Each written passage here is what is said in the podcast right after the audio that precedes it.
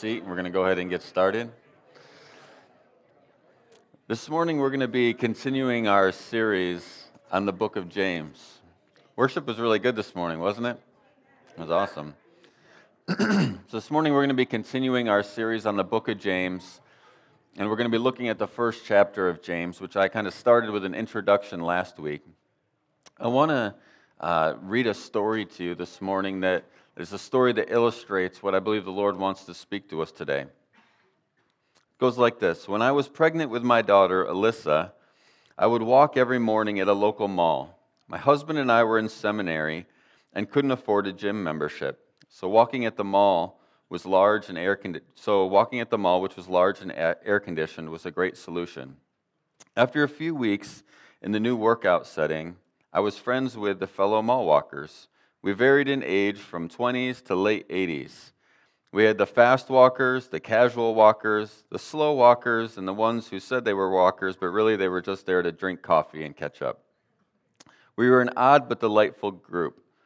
I developed two friendships that became particularly close during that time. First, there was Joe, an elderly widow who could hang with the fast walkers, and Kara, a hardworking single mom who struggled to make ends meet. Monday through Friday, I would leave home early and drive the 30 minutes towards my job in order to get to the mall for a quick two mile walk with Joe and Kara and the rest of the crew. They all watched and commented as my belly grew over the months. Towards the end of my pregnancy, I went from the fast walking group to the casual walking group. As I slowed down, Kara slowed down with me. She stayed right by my side every morning. Joe, on the other hand, was still friendly but wasn't able to slow down. He was chasing widows in the fast walking crowd. Good for you, Joe. then one day, about eight months into my pregnancy, I had a tough morning. I became lightheaded on my second lap and had to sit for a while. Kara sat with me. We quickly realized something wasn't quite right. I asked Kara to call my husband so he could leave class and come get me. She just stared at me and said, Is that how it works in your church? Because in my church, when someone is in need, we're stop, we stop what we're doing and we help. Girl, you need help. I'm driving you home. Your husband can come get the car. Now, where do you live? Now, that was really sweet, but I live 30 minutes away, and for her to take me home would mean her missing a shift at work. My first instinct was there's no way I was letting her lose some of her paycheck on my account, but she insisted. This is what Christians do, Jen. We show up, we put our faith into action. It's who we are, and it's what we do, even when it's hard. Now let's get you home. And then she did. She got me home, put me in bed, and waited until Jim got there. Friends, I'm teary as I write this. It was love in action. She was living out her faith, and I was the beneficiary that day. Jim and I didn't have much materially at the time, but Kara had even less. When I needed someone, she put her needs aside and took care of me. Even when it was hard, even when it cost her, she taught me a lot about what it means to be a Christian that day. Everything turned out fine with the pregnancy, by the way, just a little pre labor pain. Kara was a great example for me of doing more than listening to God's word. She immediately went to action. For her, the sermons on Sunday and her life on Monday ran parallel.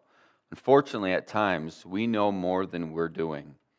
James warns against this. For us to fully live out our potential as God's people, we must show up and allow ourselves to be inconvenienced and do what God's word instructs us to do care for the sick, help the poor, love the difficult, and be patient with everyone. And the list goes on and on. This story illustrates well what I believe that God calls us to do as Christians and what James talks to us about in the first chapter of James.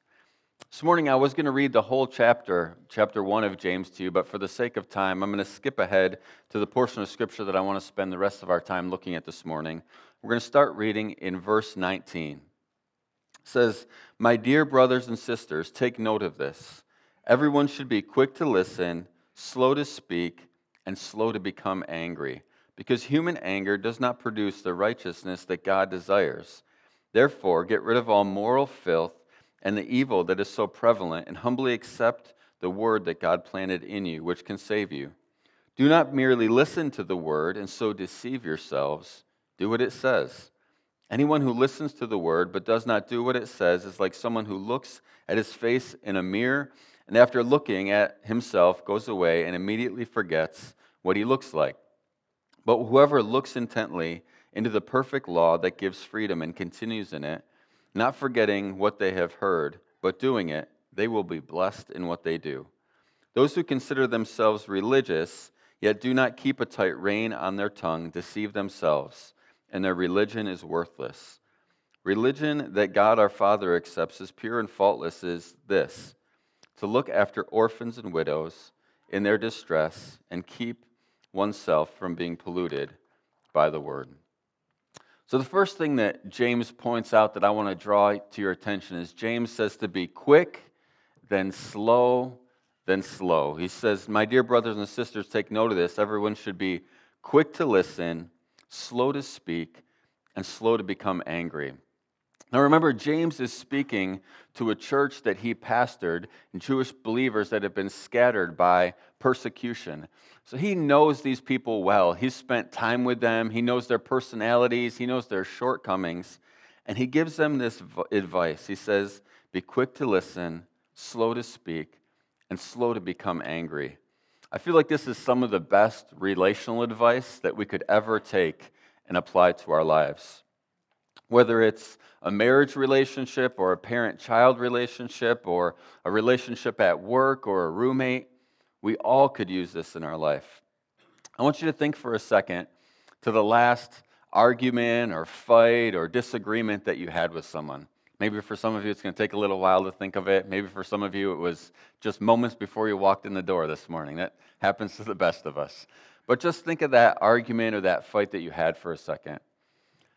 I believe that if you would have put this work into action to a greater degree in your life, in that argument or that fight or that misunderstanding, it probably would have gone a lot better if you would have been quick to listen, slow to speak, and slow to become angry. How many problems have happened in your life because you spoke too quickly? How many of you, your mouth has gotten you into trouble way too many times? I know it has mine. David said in Psalm 141:3, Set a guard over my mouth, Lord. Keep watch over the door of my lips. This is David, David saying, God, I need you to muzzle me up. Like, bring the Holy Spirit here to cover my mouth, to stop me from sticking my foot in my mouth and saying stuff that I shouldn't say and saying it at a time that I shouldn't say it.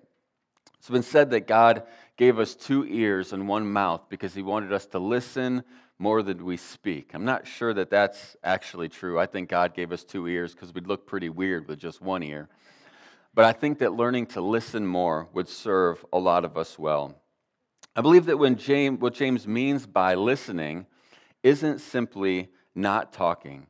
I believe what James is talking about is learning to understand what the person that you're talking to is saying, to try and understand them, to try and listen intently to them. A lot of times, the reality is that when we're in a disagreement or an argument, we might think that we're listening to someone, but really we're not listening to them all at all. We're building a case in our mind for why we're right and they're wrong. We're like getting our ammunition in order for the soon as they take their breath for us to pounce and tell them why we're right and why they're wrong. We're not actually listening to them. You'll learn a lot more from listening than you will from talking. When James says to be slow to speak, he's saying to take time to digest what the other person said. It's almost like James said, okay, you did a good job listening, but now before you start speaking, be slow to speak. Take some time to digest what the other person said to you. You don't need to feel like you need to jump back in and, and give a rebuttal right away, but take some time to digest what the other person is saying. Oftentimes, what the other person is telling us is how they're experiencing us or how the people around us are experiencing us. The people that are closest to us, they actually hold up a mirror to show us what we look like to the world around us. And for a lot of us, there's things that we're blind to. There's things about ourselves that we don't know and we it just seems normal to us and we're missing it. But if we allow it, the people closest to us can hold up a mirror and say, hey, this is what you look like to the people around you. And this is where, if we're careful, iron can actually sharpen iron. Sometimes I've gotten together with people who were in the middle of a disagreement and they were looking for someone to step in and help them. Maybe it was a, a, marriage relationship, or maybe it was friends that couldn't get along over something, or it was a business relationship that had gone sour. And I'll kind of listen to the people and listen to them and hear what, what they're experiencing in the situation and what's going on. And oftentimes I'll find out that what they're actually arguing about isn't actually the issue at all. They think they're arguing over what the issue is, but they're really not. I'll tell you what I mean by that. You guys remember this game you'd play as a kid called telephone? Like you'd sit in a circle and you'd whisper something into their ear, and then they pass the message around, and you said purple hippopotamus, and by the time it got back around, they said broccoli for dinner, and you're like, how in the world did, did that happen? Well, what happens is when you do that, those words get passed through a whole lot of different people, and those people are like filters. They hear what they hear, and they pass it to the next person. By the time it gets all the way around, it's like something totally different. When you're, when you're talking to someone, you're taking their words and you're pulling it through the filter of your life experience. You're pulling it through the filter of your hurts. So sometimes somebody will say something to us, and after it comes through that filter, what we heard is actually totally different than what that person said. So sometimes I'll be talking to groups of people, they're having a hard time agreeing or they're fighting over something they can't agree. And then there'll, there'll be a time when we're talking where they'll be like, that's what the issue was? Like, I thought we were fighting about this. Like, now we have a whole new thing to fight about. Like, I thought we were arguing over that, but really that wasn't the issue at all because we pull what people say through filters. And James says if we would be slow to speak and quick to listen, it would help us to digest what the other person is saying. Be quick to listen, slow to speak, and then James says, be slow to become angry. I just want you to think for a second what good has anger produced in your life? Has it served you well in what you want to accomplish? Has anger served you well? James says, Be slow to anger, and then he tells us why. He says, Because human anger does not produce the righteousness that God desires. In other words, the anger that you're expressing is not producing in your life what God wants to produce in your life. And then James says, Therefore, get rid of all moral filth and evil that is so prevalent, and humbly accept the word planted in you, which can save you. Save you. So here, James just said that the anger that we express is not producing the righteousness that God wants to produce in us. And then he takes it a step further and referring back to that same anger, he calls it moral filth and evil. That's pretty intense. He calls the anger that we express moral filth and evil. When I read this, I actually had kind of a, a little bit of a different thought. So I read that and I thought, that sounds like the most un American verse I've ever read in the Bible. Like, as Americans, we feel so justified in our anger. And we feel like it's not only justified in expressing our anger, we almost feel like it's our civil responsibility to express our anger. And God looks at that anger that we're expressing and He says, Sorry, guys, but it's not producing the righteousness that I want to produce in you. And really, it's moral filth and it's evil.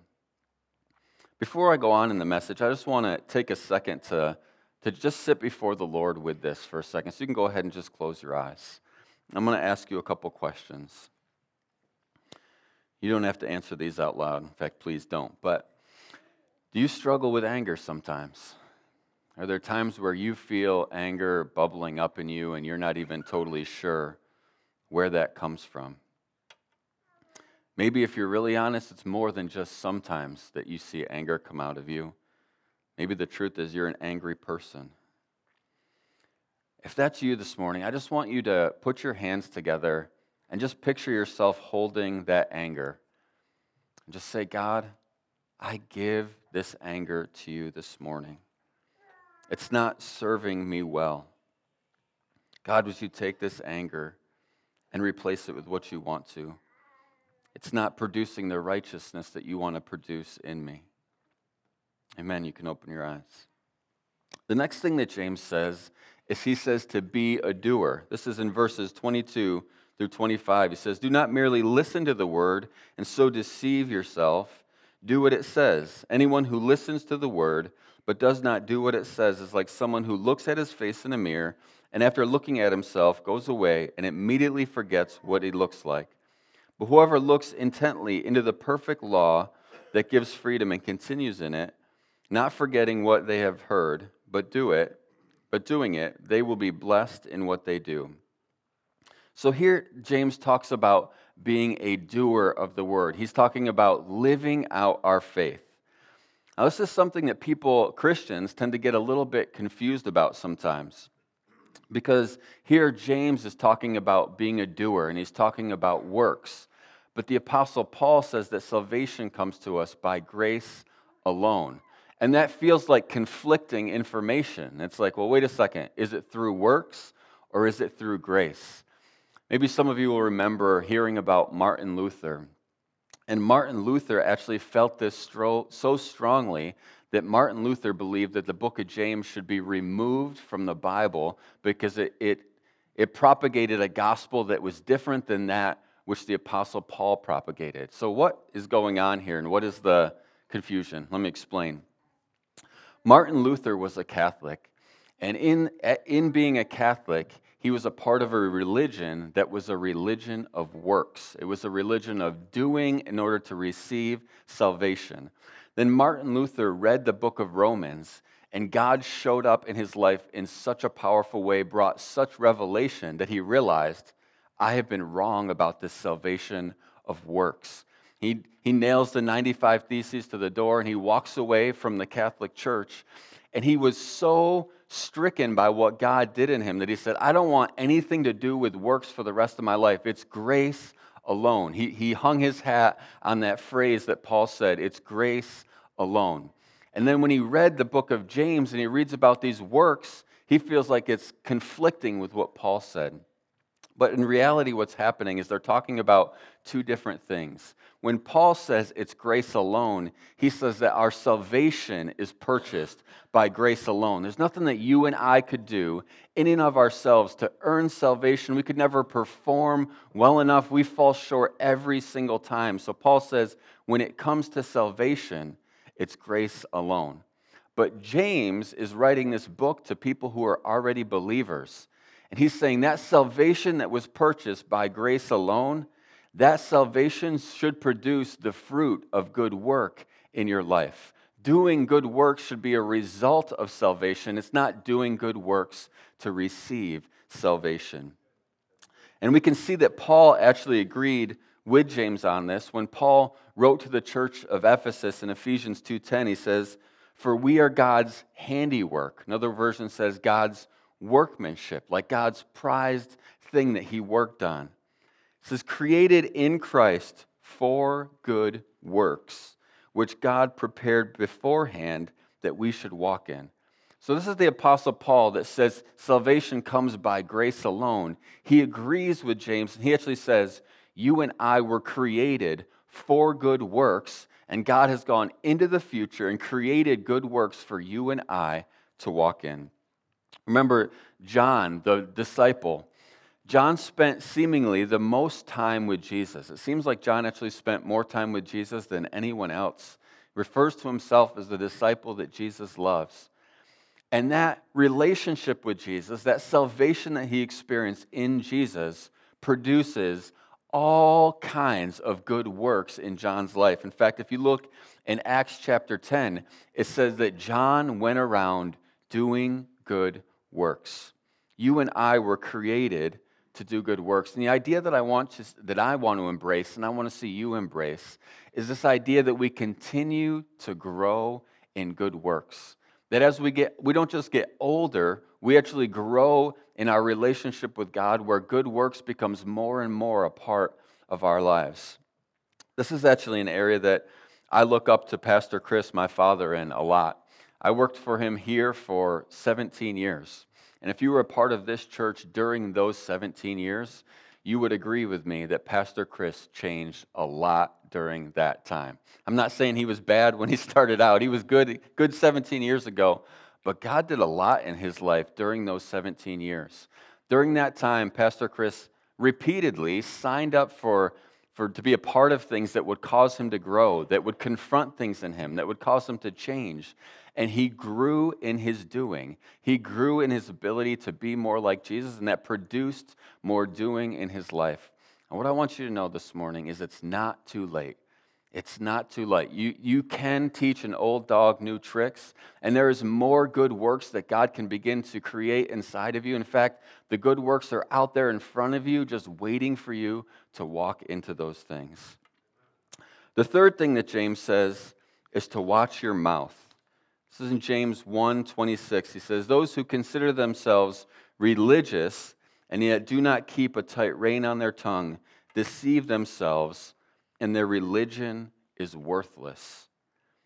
This is pretty intense what James says here. Like he uses some super, super intense language. It's also interesting because James already spoke to the issue of how we handle our mouth. He said, Be quick to listen and be slow to speak. So, like, why is James talking about this again? Could he not think of anything else to say here and he just kind of decided to repeat himself? I don't think that's actually true. James has got five more chapters of stuff that he wants to tell us. I think the reason that he repeats himself is I believe that every time the Bible repeats itself, it's because it's something that we needed to hear again. It's something that's that such a significant part of us walking out our faith that we need to hear it again.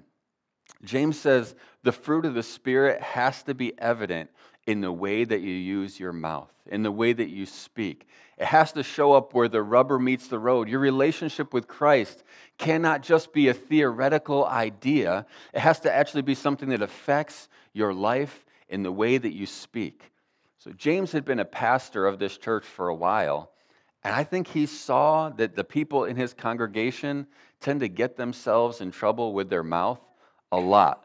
And I think probably every pastor could say that about their congregation. We all tend to get ourselves into trouble with our mouths a lot, don't we? So here James says that if your mouth is not under control, that your religion is actually worthless. This has to affect the way that we speak to each other in our marriages. Our relationship with God has to affect the way that we talk to our kids. Our relationship with God has to affect the way that we talk to our boss, has to affect the way that we speak to our employees.